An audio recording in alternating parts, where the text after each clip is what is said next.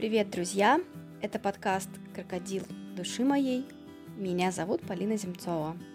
Сегодня наш первый выпуск. Я хочу поговорить о Николае Гумилеве. Почему он? А, Николай Гумилев – одна из ключевых фигур Серебряного века, но сегодня он как-то, а, скажем, опустился во второй литературный слой. Мы знаем Блока, Ахматову, Мандельштама, а Гумилев как будто что-то второстепенное, кто-то не такой яркий, не такой значимый. Это связано в первую очередь с тем, что имя и стихи Гумилева были под запретом, вплоть до развала Советского Союза. Николаю Степановичу не повезло, его не реабилитировали в период разоблачения Сталина, когда шел активный процесс реабилитации осужденных. Он вообще был реабилитирован в последних рядах. А, как большого поэта его долгое время помнили лишь те, кто всерьез интересовался литературой. А для остальных он был известен лишь как первый муж Анны Ахматовой. Кроме того, что Гумилев был литературной громадой, он, э, печальный факт, стал первым расстрелянным поэтом. Итак, Николай Гумилев. Э, не буду рассказывать о его жизни в датах, об этом при желании можно почитать. Хочу охватить его фигуру в целом – он родился в 1886 году в Кронштадте с Анной Горенко, которая потом станет Анной Ахматовой, познакомился в Царском селе в 1903 году. Анне было 14, Николаю 17 лет. Гумилев сразу влюбился в Ахматову, в Ахматову. Она в него нет. Они прошли вместе через юность, вместе повзрослели, вместе стали великими поэтами, были фактически связаны всю жизнь несмотря на то, что непосредственно вместе провели не так уж много времени. Никто не знал Ахматову так, как знал ее Гумилев. И именно Гумилев открыл ее как поэта. Не сразу, но тем не менее он признал ее гений. Он первым напечатал ее стихи в своем альманахе «Сириус», который существовал недолго. И всегда пестовал ее талант. Никто не знал и не понимал Гумилева так, как знал и понимал его Ахматова в свою очередь. Анна Андреевна тяжело переживала расстрел Гумилева. После его смерти именно она занималась сохранением его литературного наследия, а не вторая жена Ани Энгельгард, а, на которой Гумилев женился вроде бы как на зло Ахматовой. Несмотря на то, что у Гумилева было много женщин, даже в то время, когда он был женат на Ахматовой, Гумилев сам об этом говорил, тем не менее, всю жизнь он любил только ее одну. По крайней мере, есть такое вот ощущение когда изучаешь э, подробно их взаимоотношения. Влюблялся он очень много, но любил только Анну Ахматову. Ахматова же наоборот, не могла его любить по-женски, вышла замуж э, не любя, как бы принося себя в жертву его любви. Ну, вообще их отношения – это тема отдельного разговора, очень необычная и даже несуразная пара это была.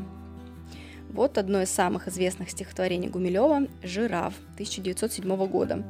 В первом издании было посвящено Ане Ахматовой. Это еще до их свадьбы. Они поженились в 1910 -м.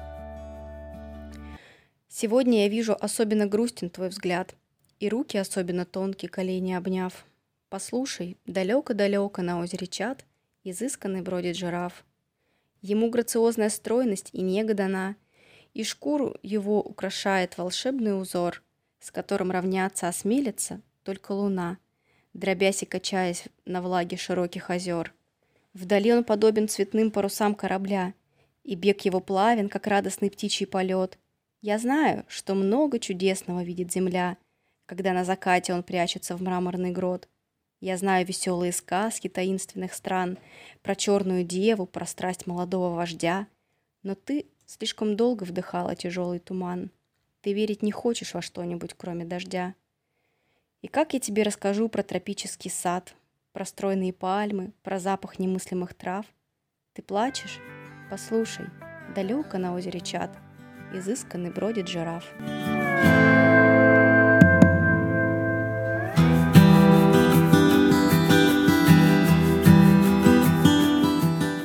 Гумилев был деятельным оптимистом, верил, что с детства обладает некими маги- мистическими способностями. Колдовской ребенок, словом, останавливавший дождь. А, это его строчки стихотворения «Память». Он даже верил, что усилием воли человек может изменить свою внешность. К слову, окружающие считали Гумилева очень некрасивым, а, вытянутое лошадиное лицо, косые глаза, бледные толстые губы. Он к тому же еще и шепелявил. Ирина Адоевцева недоумевает в своей книге «На берегах Невы», как Гумилев мог жить и не стесняться своей внешности. Он совершенно не считал себя некрасивым, даже своего согласия не стеснялся, считал, что это божья отметина. И, как ни странно, пользовался успехом у женщин достаточно сумасшедшим. У него было множество романов, э, он был настоящим соблазнителем, как мы знаем Лермонтов, да, который тоже не блистал мужской красотой, тем не менее производил просто потрясающее впечатление на женщин. Так Гумилев, например, соблазнил и лишил невинности одну из самых красивых и ярких девушек своего времени, Ларису Рейснер. У них был бурный страстный роман. Ахматова считала, что именно Рейснер увела у нее Гумилева. Но вообще-то никто Гумилеву Ахматовой вести не мог, а, даже изменяя Ане своей а, с Ларисой Рейснер. Гумилев изменял и самой Рейснер, еще с несколькими женщинами. Да что уж говорить, если через год после рождения сына Льва, у, сына Льва у Гумилева родился еще один внебрачный сын, Арест, от актрисы Ольги Высоцкой. И это через три года после женитьбы на Ахматовой. Кстати, единственные потомки Гумилева как раз от этого сына Ареста. Лев и Елена, это дети Гумилева, рожденные в браке, они потомков не оставили. Гумилев и Лариса разошлись, он остался монархистом, она потом стала идейной коммунисткой, достаточно известной, там плавала на каком-то корабле, боролась за революцию. Но даже спустя годы, узнав о расстреле Гумилева, а, Лариса Рейснер написала своей матери. Если бы перед смертью его видела, все ему простила бы, сказала бы, что никого не любила с такой болью, с таким желанием за него умереть, как его, поэта Гафиза, урода и мерзавца. Гафиз – это персидский поэт XIV века. Так Лариса Рейснер называла Гумилева во время их романа. Это было их, как сказать, в общем, интимное прозвище. Вот такой роковой мужчина был Гумилев, несмотря на свою внешнюю невзрачность. А, скажу еще, что он имел обыкновение перепосвящать свои любовные стихи новым пассиям. То есть э, один стих он мог посвящать сразу нескольким женщинам по очереди, в зависимости от того, с кем он шел на свидание. Вот, например, одно стихотворение, называется оно «Девочка». Прочту. Временами, не справясь с тоскою и не в силах смотреть и дышать, я глаза закрывая рукою, о тебе начинаю мечтать. Не о девушке тонкой и томной, как тебя увидали бы все, а о девочке, милой и скромной, наклоненной над книжкой Мюссе. День, когда ты узнала впервые, что есть Индия, чудо чудес, что есть тигры и пальмы святые, для меня этот день не исчез. Иногда ты смотрела на море, а над морем вставала гроза, и совсем настоящее горе застилало слезами глаза. Почему по прибрежьям безмолвным не взноситься дворцам золотым, Почему по светящимся волнам не приходит к тебе Серафим? И я знаю, что в детской постели не спалось вечерами тебе. Сердце билось, и взоры блестели, а большой ты мечтала о судьбе. Утонув с головой в одеяле, ты хотела быть солнце светлей, чтобы люди тебя называли счастьем, лучшей надеждой своей. Этот мир не слукавил с тобою, ты внезапно прорезала тьму, ты явилась слепящей звездою, хоть не всем, только мне одному. Но теперь ты не та, ты забыла все, чем в детстве ты думала стать. Где надежды? Весь мир как могила. Счастье где? Я не в силах дышать. И таинственный твой собеседник, вот, я душу мою отдаю за твой маленький детский передник, за разбитую куклу твою не, не уверена, что это стихотворение посвящалось всем подряд женщинам, с которыми имел отношение Гумилев. Мне вообще кажется, когда я читаю такие стихи, что все такие стихи просто, не знаю, пронзающие насквозь, посвящены были Анне Ахматовой.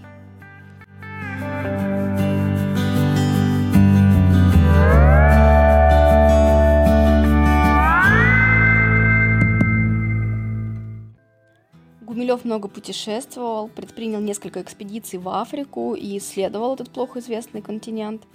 Привез оттуда ряд ценных экспонатов для кунсткамеры, где, как известно, выставляются не только разнообразные уродства и чудеса. А кунсткамера – старейший в Петербурге музей антропологии и этнографии. И в целом неудивительно, что сын Гумилева и Ахматовой Лев Гумилев стал известным этнологом и археологом – в одном из своих рассуждений о Гумилеве Дмитрий Быков сказал, что Гумилев, э, возможно, если бы выжил, исследовал Азию. Ну, этим впоследствии занялся его сын. В Первую мировую войну Гумилев пошел на фронт добровольцем. И на фронт также пошел поэт Бенедикт Лившиц, тоже завсегдатый знаменитой бродячей собаки литературного кафе в Петербурге. А остальные писатели-поэты ограничились написали, написанием патриотических сочинений – а к слову, тоже был расстрелян в 1938 году. Гумилев был зачислен вольно определяющимся в кавалерию. Вольно определяющиеся – это те, кто был зачислен в армию добровольно, и эти лица пользовались определенными льготами. А кавалерия – это род войск, который вел боевые действия на конях. Сократ говорил «познай самого себя», а я говорю «победи самого себя». Это главное и самое трудное – это высказывание Гумилева, которое приводится в книге Ирины Адоевцевой «На берегах Невы». В Первой мировой Гумилев получил два Георгиевских креста, был отважным солдатом. А, революция застала Николая Степановича за границей. Он уехал в экспедиционный корпус в Париже, куда добирался через Швецию, Норвегию и Англию. А, в Лондоне Гумилев а, познакомился с поэтом Уильямом Батлером Йейтсом, который в 1923 году получил Нобелевскую премию, и писателем Гилбертом Честертоном, который написал известный роман «Человек, который был четвергом». Гумилев произвел на Честертона неизгладимое впечатление. Они встретились на одном приеме, где Гумилев а, произнес речь прямо во время бомбежки. И его речь была настолько вдохновенной, что гости слушали его до конца, не обращая внимания на падающие вокруг бомбы. Вот что писал Честертон, его воспоминания. В его речах было качество, присущее его нации, качество, которое многие пытались определить и которое, попросту говоря, состоит в том, что русские обладают всеми возможными человеческими качествами, кроме здравого смысла – он был аристократ, помещик, офицер царской гвардии, полностью преданный старому режиму. Но было в нем и нечто такое, без чего нельзя стать большевиком. Нечто, что я замечал во всех русских, каких мне приходилось встречать. Скажу только, что когда он вышел в дверь, мне показалось, что он мог бы вполне удалиться и через окно. Он не коммунист, но утопист, причем утопия его намного безумнее любого коммунизма. Его практическое предложение состояло в том, что только поэтов следует допускать к управлению миром. Он торжественно объявил нам, что и сам он поэт. Я был польщен его любезностью, когда он назначил меня, как собрата-поэта, абсолютным и самодержавным правителем Англии. Подобным образом Де Анунцио был возведен на итальянский, а Анатоль Франц на французский престол. Он уверен, что если политикой будут заниматься поэты или, по крайней мере, писатели – они никогда не допустят ошибок и всегда смогут договориться. Пруссия, подобно сатане, извергала огонь на великий город наших отцов, и что бы там ни говорили против нее, поэты ею не управляют. Мне трудно вообразить более удивительные обстоятельства собственной смерти, чем эту сцену в большом доме, когда я слушал безумного русского, предлагавшего мне английскую корону.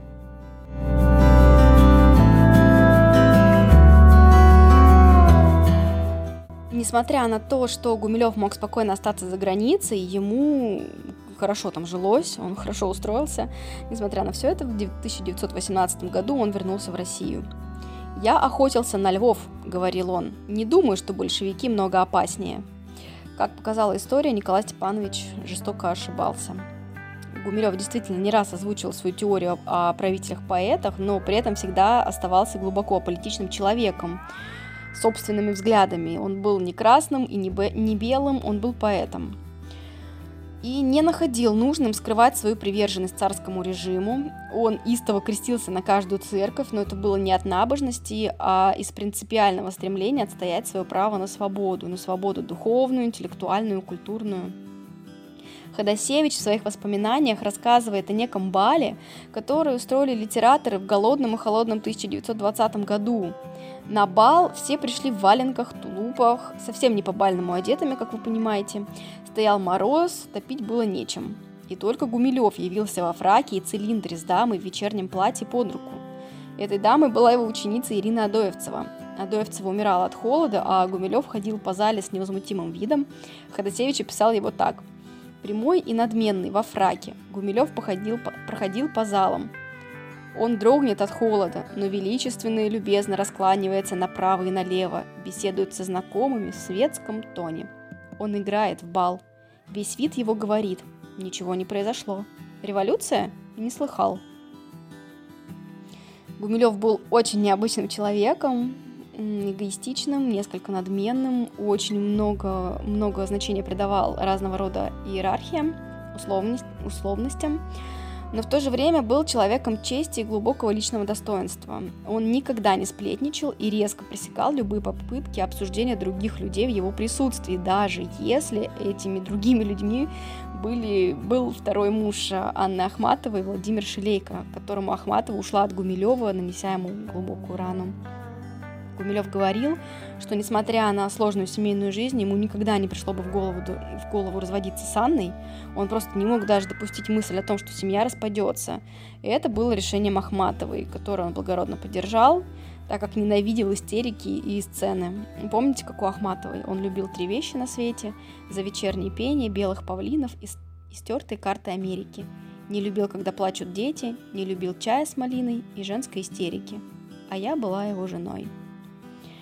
Николай Гумилев считал Владимира Шалейка своим другом даже после того, как Ахматова к нему ушла и э, очень негативно реагировал, когда какие-то знакомые пытались э, обсудить с ним э, взаимоотношения между Ахматовой и Шелейко.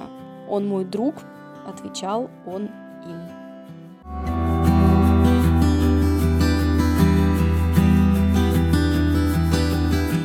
конечно, творчество. Гумилев исследовал Африку, ездил по Европе, воевал и при этом писал, издавал стихи. Поэтические сборники выходили один за другим, статьи, проза, пьесы. Организовывал цех поэтов, основал литературное течение акмеизм. После революции читал лекции, вел поэтическую студию «Звучащая раковина», переводил французских, немецких, английских авторов, в общем, жил напряженной жизнью, насыщенной, и был очень незаурядным человеком, был личностью. Жил как будто в другом мире. Он творчески преобразовывал реальность вокруг. А, если мы обратимся к его поэзии, то это сказка. Восточная, африканская, какая-то еще, главное, экзотическая, где обязательно есть герой, который усилием своей воли и отвагой преодолевает любые сложности. Гумилев не признавал символизм, несмотря на то, что считал себя учеником Валерия Брюсова, а Валерий Брюсов, как известно, это, ну, фактически родоначальник русского символизма в том виде, в котором мы знаем его в, в 20 веке. А, Гумилев хотел жить, наслаждаться жизнью, а не искать загадочные знаки других миров. Да, его главным оппонентом при жизни был Блок, идейным оппонентом. А, Гумилев хотел восхищаться розой, потому что это роза, а не потому что роза это символ мистической чистоты или чего бы то ни было еще. И Гумилев – это уникальный случай в русской литературе, потому что его лирический герой – это герой, герой-оптимист. Он романтик, но романтик-деятель, а не какой-то унылый страдалец. А в поэзии Гумилев был ремесленник. Он писал не по вдохновению, а по идее. Складывал стих, э, словно собирал конструктор – но при этом обладал очень тонким слухом и бесспорным талантом. Гумилев верил, что научить э, писать стихи можно каждого, что это просто вот дело, как, э, например, научиться столярному ремеслу. Но есть такое ощущение, что погиб Гумилев, когда он начал постигать искусство не разумом, как до этого, ну, то есть как в нач- на начальном этапе своего творчества, а каким-то внутренним чутьем. Ну, третий глаз у него, короче, открылся. И только он начал набирать высоту. Ахматов говорила о нем, Гумилев – поэт еще не прочитанный, визионер и пророк. Вот четверостишее его. «И не узнаешь никогда ты, чтоб в сердце не вошла тревога, в какой болоте непроклятой моя окончилась дорога. Это строчки стихотворения «Ты пожалела, ты простила» 17 года за три года, за четыре года до гибели написанные. И действительно, в болоте непроклятой а, дорога окончилась, и действительно до сих пор никто не знает, где. Конкретно место расстрела Гумилева не установлено. А, и Ахматова права в том, что он еще поэт непрочитанный, потому что долго он оставался непонятым, особенно для современников. Ну, мне кажется, это вот лично мое мнение, что его личность заслоняла стихи. Он как личность вызывал настолько сильные эмоции у людей, неважно, положительная или отрицательная, просто вот эта внутренняя сила а, неизбежно накладывала отпечаток на восприятие его стихов. А, в стихотворении 21 года мои читатели, которое сегодня считается манифестом поэта, его завещанием, Гумилев писал «Я не оскорбляю их неврастенией, не унижаю душевной теплотой, не надоедаю многозначительными намеками на, содержа... на содержимое выеденного яйца. Но когда вокруг свищут пули, когда волны ломают борта, я учу их, как не бояться, не бояться и делать, что надо. И когда женщина с прекрасным лицом – единственно дорогим во Вселенной, скажет «Я не люблю вас», я учу их, как улыбнуться и уйти, и не возвращаться больше. А когда придет их последний час, ровный красный туман застелет взоры. Я научу их сразу припомнить всю жестокую, милую жизнь, всю родную, странную землю. И, представ перед ликом Бога, с простыми и мудрыми словами, ждать спокойно Его суда.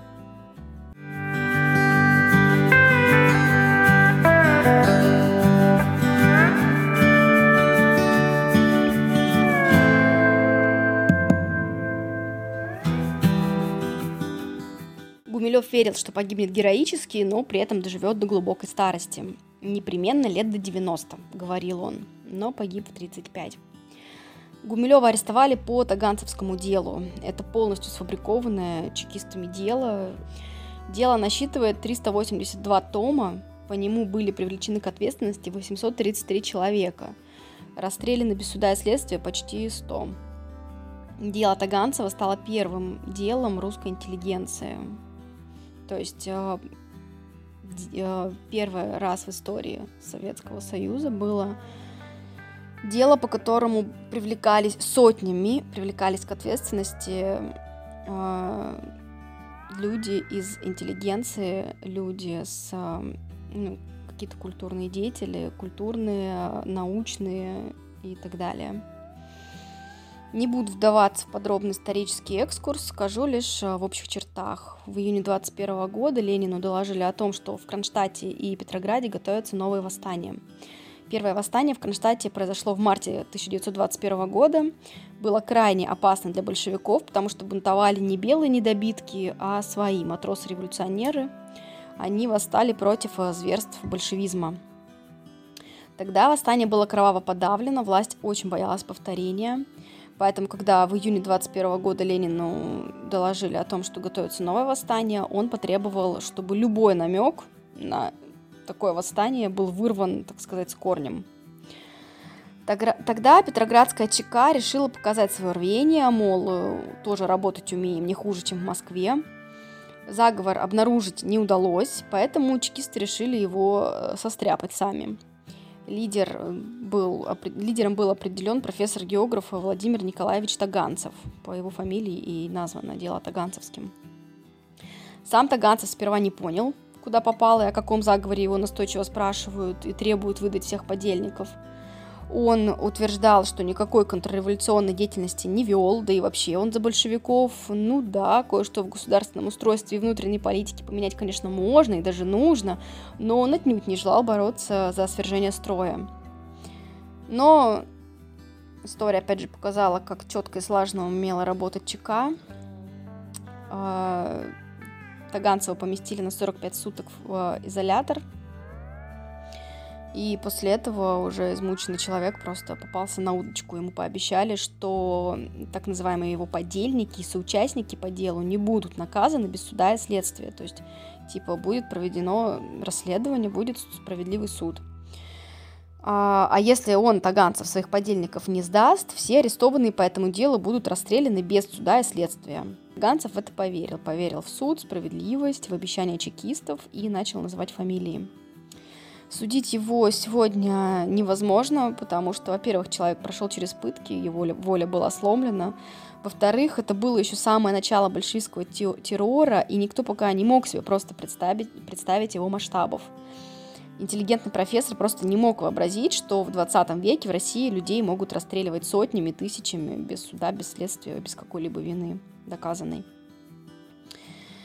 О наивности этой еще царской интеллигенции можно судить по отношению самого Николая Гумилева. Осип Мандельштам, один из ближайших друзей э, Николая Степановича, рассказывал, уже после расстрела Гумилева, конечно, что как-то раз еще до ареста Гумилев а, сочинил договор о взаимоотношениях между большевиками и им, как между врагами, иностранцами, взаимно уважающими друг друга. Взаимно уважающими друг друга. Наивно, конечно. Среди прочих имен Таганцев назвал Гумилева, причем не именно Николая Степановича Гумилева, а просто фамилию, которую слышал от других участников заговора. Чекисты принялись искать. Петрограде в то время имелись данные о трех Гумилевых, но двоих из них, один, кстати, это был старший брат Николая Степановича Дмитрий, так вот, этих двоих в Петербурге не было. В Петроград он тогда назывался, в Петрограде не было. А Николай Гумилев был. Его арестовали 3 августа и привезли на Шпалерную в дом предварительного заключения. А там же ранее побывал академик Владимир Иванович Вернадский. Ему удалось, к счастью, проскочить через жернова. И вот воспоминания Вернадского о переполненной камере предварительного заключения. Решили сидеть до 8 утра. Впечатление пытки. Тут уже не губители мысли, но губители и мысли, и жизни. Нельзя почти что сделать немногих шагов. Полчаса отвратительной прогулки и затем голод.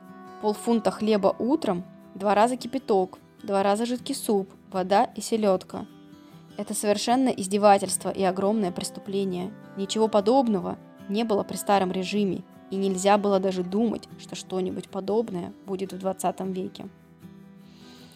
Если кратко, показания Гумилева были такие. К нему пришел некто, спросил, знает ли Гумилев кого-нибудь, кто готов работать для контрреволюции. Гумилев ответил, что таких людей он не знает – Человек предложил Гумилеву добывать сведения и раздавать листовки за деньги, но Николай Степанович его прогнал. Через какое-то время Гумилева опять попытались обработать на предмет контрреволюционной деятельности. Он отказался помогать, но согласился выступить на улице, если восстание начнется. При этом Гумилев сказал, цитата, «Указал, что мне, по всей вероятности, удастся в момент выступления собрать и повести за собой кучку прохожих, пользуясь общим оппозиционным настроением. В дальнейшем эта кучка прохожих в отчетах следователей превратилась э, в отряд кадровых офицеров, а это, как вы сами понимаете, уже совсем, ну, как бы другой уровень обвинения. А, кроме того, Гумилеву были переданы на всякий случай 200 тысяч рублей – для организации этой самой контрреволюционной деятельности, но чтобы вы лучше понимали, сколько примерно это денег, 200 тысяч рублей, я скажу, что в то время фунт муки, фунт это чуть, ну, 400 граммов на, на, по нашему мере счета веса, это 400 граммов. Так вот, в то время фунт муки стоил 300 тысяч рублей а Гумилеву передали 200 тысяч рублей. То есть, ну, это были ничтожные деньги, просто ничтожные деньги. Очевидно, именно об этих деньгах рассказывала Ирина Дойцева в своей книге «На берегах Невы». А, в ней много воспоминаний о Гумилеве, но к этим воспоминаниям стоит относиться с опаской. Они писались спустя 40 лет после событий. Адоевцева дословно приводит множество диалогов, каких-то мелких эпизодов, Возможно ли такая память? Ну, мне лично верится в это с трудом. Кроме того, есть ощущение, что многие факты Адоевцева могла передернуть и приукрасить. Может быть, она делала это не специально, не из, злого, не из злого умысла. Может, она сама искренне верила в то, что писала. Так вот, в этих воспоминаниях она писала, что нашла у Гумилева однажды огромную пачку денег. Очевидно, те самые 200 тысяч, переданные ему. И что Гумилев сказал ей будто бы, что участвует в контрреволюционном заговоре. Будто бы Адоевца ему не, Адоевцева ему не верила. Но потом нашла еще и пистолет, который чекисты при обыске, впрочем, не обнаружили. В общем, думается, что было это больше воображения уже по следам произошедших событий. Никто, конечно, теперь это достоверно сказать не сможет. Вернемся к протоколу допроса Гумилева. Он сообщил следователю, что раскаялся в том, что взял деньги, и хотел их вернуть, но не знал как, потому что не имел никакой связи с заговорщиками. Вот таким соучастником был Николай Степанович. Гумилев не верил в плохой исход. Во-первых, он считал, что слишком известен, чтобы его могли посадить, а расстреле он вообще вряд ли думал тогда. Во-вторых, никакого преступления за ним не было. Он говорил и думал, что может тоже выйти на улицу, когда начнется восстание, что, возможно, ему даже удастся организовать какую-то группу протестующих из встречных прохожих. Но говорить, как известно, это одно, а делать совсем другое. По, воспомина... По воспоминаниям свидетелей, в камере он держался бодро и не терял присутствия духа. В это время за него боролись друзья-литераторы. Они собирали подписи, прося освободить Гумилева, ходили к председателю Петроградской ЧК, а, спасти его пытались и Горький, Отцу, Плазинский. Это те фамилии, которые сейчас известны нам, а, были, ну, то есть, которые известны сегодня. Были, конечно, безусловно, намного больше людей пытались за него вступиться и вытащить его из-за стенка. Но следствие сделало из Гумилева активного борца с большевизмом и соучастником. Его расстреляли в партии заключенных в ночь на 26 августа 1921 года. Дико говорить о партии, но это именно так. А, как, э, если читать воспоминания людей, которые участвовали в расстрелах или видели это своими глазами, происходило примерно так. Я не конкретно сейчас про этот расстрел говорю, а в принципе, как происходили расстрелы. Заключенных вывозили куда-то за город, заставляли рыть ров. Потом туда спрыгивала часть арестантов, по ним стреляли, прямо во рву. На их упавшие тела спрыгивали следующие арестанты, их расстреливали, потом следующие. И, ну, так вот небольшими партиями этот ров заполнялся. Не все погибали сразу, кто-то лежал, истекая кровью под расстрелянными телами. И местные жители, которые ну, были свидетелями этих расстрелов, утверждали, что стонущий вот этот ров закапывали прямо так, живьем. Незадолго до своей гибели Николай Гумилев написал самое важное свое стихотворение, стихотворение «Прозрение», «Заблудившийся трамвай». Обычно он долго работал над стихом, перебирая рифмы, меняя местами слова, оттачивая форму, но заблудившийся трамвай вышел из него как-то сразу сам собой, будто был кем-то продиктован. Шел я по улице незнакомой, и вдруг услышал вороний грай, и звоны лютни, и дальние громы, передо мною летел трамвай. Как я вскочил на его подножку, было загадкою для меня. В воздухе огненную дорожку он оставлял и при свете дня. Мчался он бурей, темный, крылатый, он заблудился в бездне времен, Остановите, вагоновожатый! Остановите сейчас вагон! Поздно. Уж мы обогнули стену. Мы проскочили сквозь рощу пальм. Через Неву, через Нил и Сену мы прогремели по трем мостам. И, промелькнув у оконной рамы, бросил нам вслед пытливый взгляд. Нищий старик, конечно, тот самый, что умер в Бейруте год назад. Где я? Так томно и так тревожно. Сердце мое стучит в ответ. Видишь вокзал, на котором можно в Индию духа купить билет? Вывеска, кровью налитые буквы, гласят «Зеленая, знаю, тут вместо капусты и вместо брюквы мертвые головы продают». В красной рубашке, с лицом как вымя, голову срезал палач и мне. Она лежала вместе с другими, здесь в ящике скользком, на самом дне.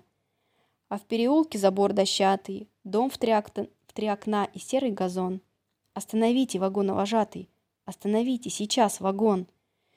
«Машенька, ты здесь жила и пела, мне жениху ковер ткала. Где же теперь твой голос и тело? Может ли быть, что ты умерла? Как ты стонала в своей светлице, я же с напудренной косой шел представляться императрице и не увиделся вновь с тобой. Понял теперь я, наша свобода только оттуда бьющий свет. Люди и тени стоят у входа в зоологический сад планет. И сразу ветер знакомый и сладкий, и за мостом летит на меня. Всадника длань в железной перчатке, и два копыта его коня. Верный твердынью православия, врезан Исаки в вышине. Там отслужу молебен о здравии, Машеньки, и панихиду по мне. И все ж навеки сердце угрюмо, и трудно дышать, и больно жить. Машенька, я никогда не думал, что можно так любить и грустить. Опять же, не буду подробно разбирать это стихотворение. Обозначу лишь, что мчащийся трамвай — это образ революции. И этот трамвай не просто мчится вперед, сминая все под собой, он заблудился в пространстве. Он едет через Неву, через Нил, через Сену. Это намек на Великую Французскую революцию, на побег рабов иудеев из Египта.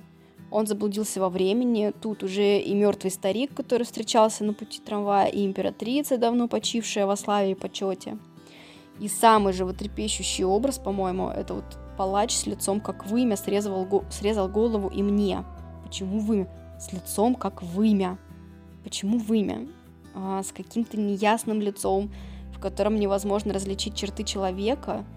Палач, который уже потерял облик человеческий, а значит потерял божий лик. И вот этот революционный трамвай и палач, потерявший облик человека, который режет головы и кидает их в ящик, и этот ящик уже полон. Не знаю, но вот эти строчки каждый раз разят меня прямо в сердце. Есть в них что-то до жути роковое и пророческое. Этот отчаянный крик «Остановите вагон, вожатый! Остановите сейчас вагон!» Но поздно. Революция мчится, давя всех и все. Погибает герой, погибает его любовь, погибает свобода. Понял я, понял теперь я, наша свобода, только оттуда бьющий свет. Люди и тени стоят у входа в зоологический сад планет. Последний, кто видел Гумилева живым и оставил об этом внятно оформленное воспоминание, был Николай Пунин. Что это? Ирония судьбы, насмешка, что-то, наоборот, глубоко сакральное. Почему Николай Пунин? Дело в том, что Николай Пунин был третьим мужем Анны Ахматовой. В момент их встречи ни Гумилев, ни Пунин об этом знать, безусловно, не могли. Ахматова и Пунин жили, что сейчас называется, гражданским браком, то есть без официального оформления отношений с 1922 по 1938 годы. Пунин встретил Гумилева в той же тюрьме на Шпалерной, и вот его воспоминания. Встретясь здесь с Николаем Степановичем, мы стояли друг перед другом как шалые. В руках у него была Илиада, которую у бедняги тут же отобрали. Эта книга, изданная еще в 1829 году, была талисманом Гумилева, он брал ее во все путешествия и на фронт. Спустя много лет после гибели Гумилева в 1986 году один из арестантов, сидевший в той же камере уже после Николая Степановича, а, Георгий Андреевич а, Стратановский, который в будущем стал переводчиком, преподавателем университета, а, рассказал, что увидел на стене камеры слова, выцарапанные Гумилевым перед казнью. «Господи, прости мои прегрешения, иду в последний путь. Н. Гумилев». Сейчас это, конечно, загадка. Видел действительно Георгий Стратановский эту надпись или нет? Можно этому верить, можно нет. Вообще, вроде бы даже не сам Стратановский об этом рассказал. Ну, в смысле, придал это гласности вот э, о том, что он видел эту последнюю надпись Гумилева на стене камеры, а рассказал об этом уже его сын после смерти отца своего. Закончу свой рассказ четверостишием из стихотворения «Душа и тело», написанным в 1920 году. Но я за все, что взяла и хочу, за все печали, радости и бредни, как подобает мужу заплачу, непоправимой гибелью последней. Спасибо всем, кто был со мной. Это «Крокодил души моей». Меня зовут Полина Земцова. Если у вас есть какие-то пожелания или вы хотите оставить отзыв, напишите мне в Инстаграм, пожалуйста. Инстаграм я Земцова. Всем удачи, читайте Николая Гумилева.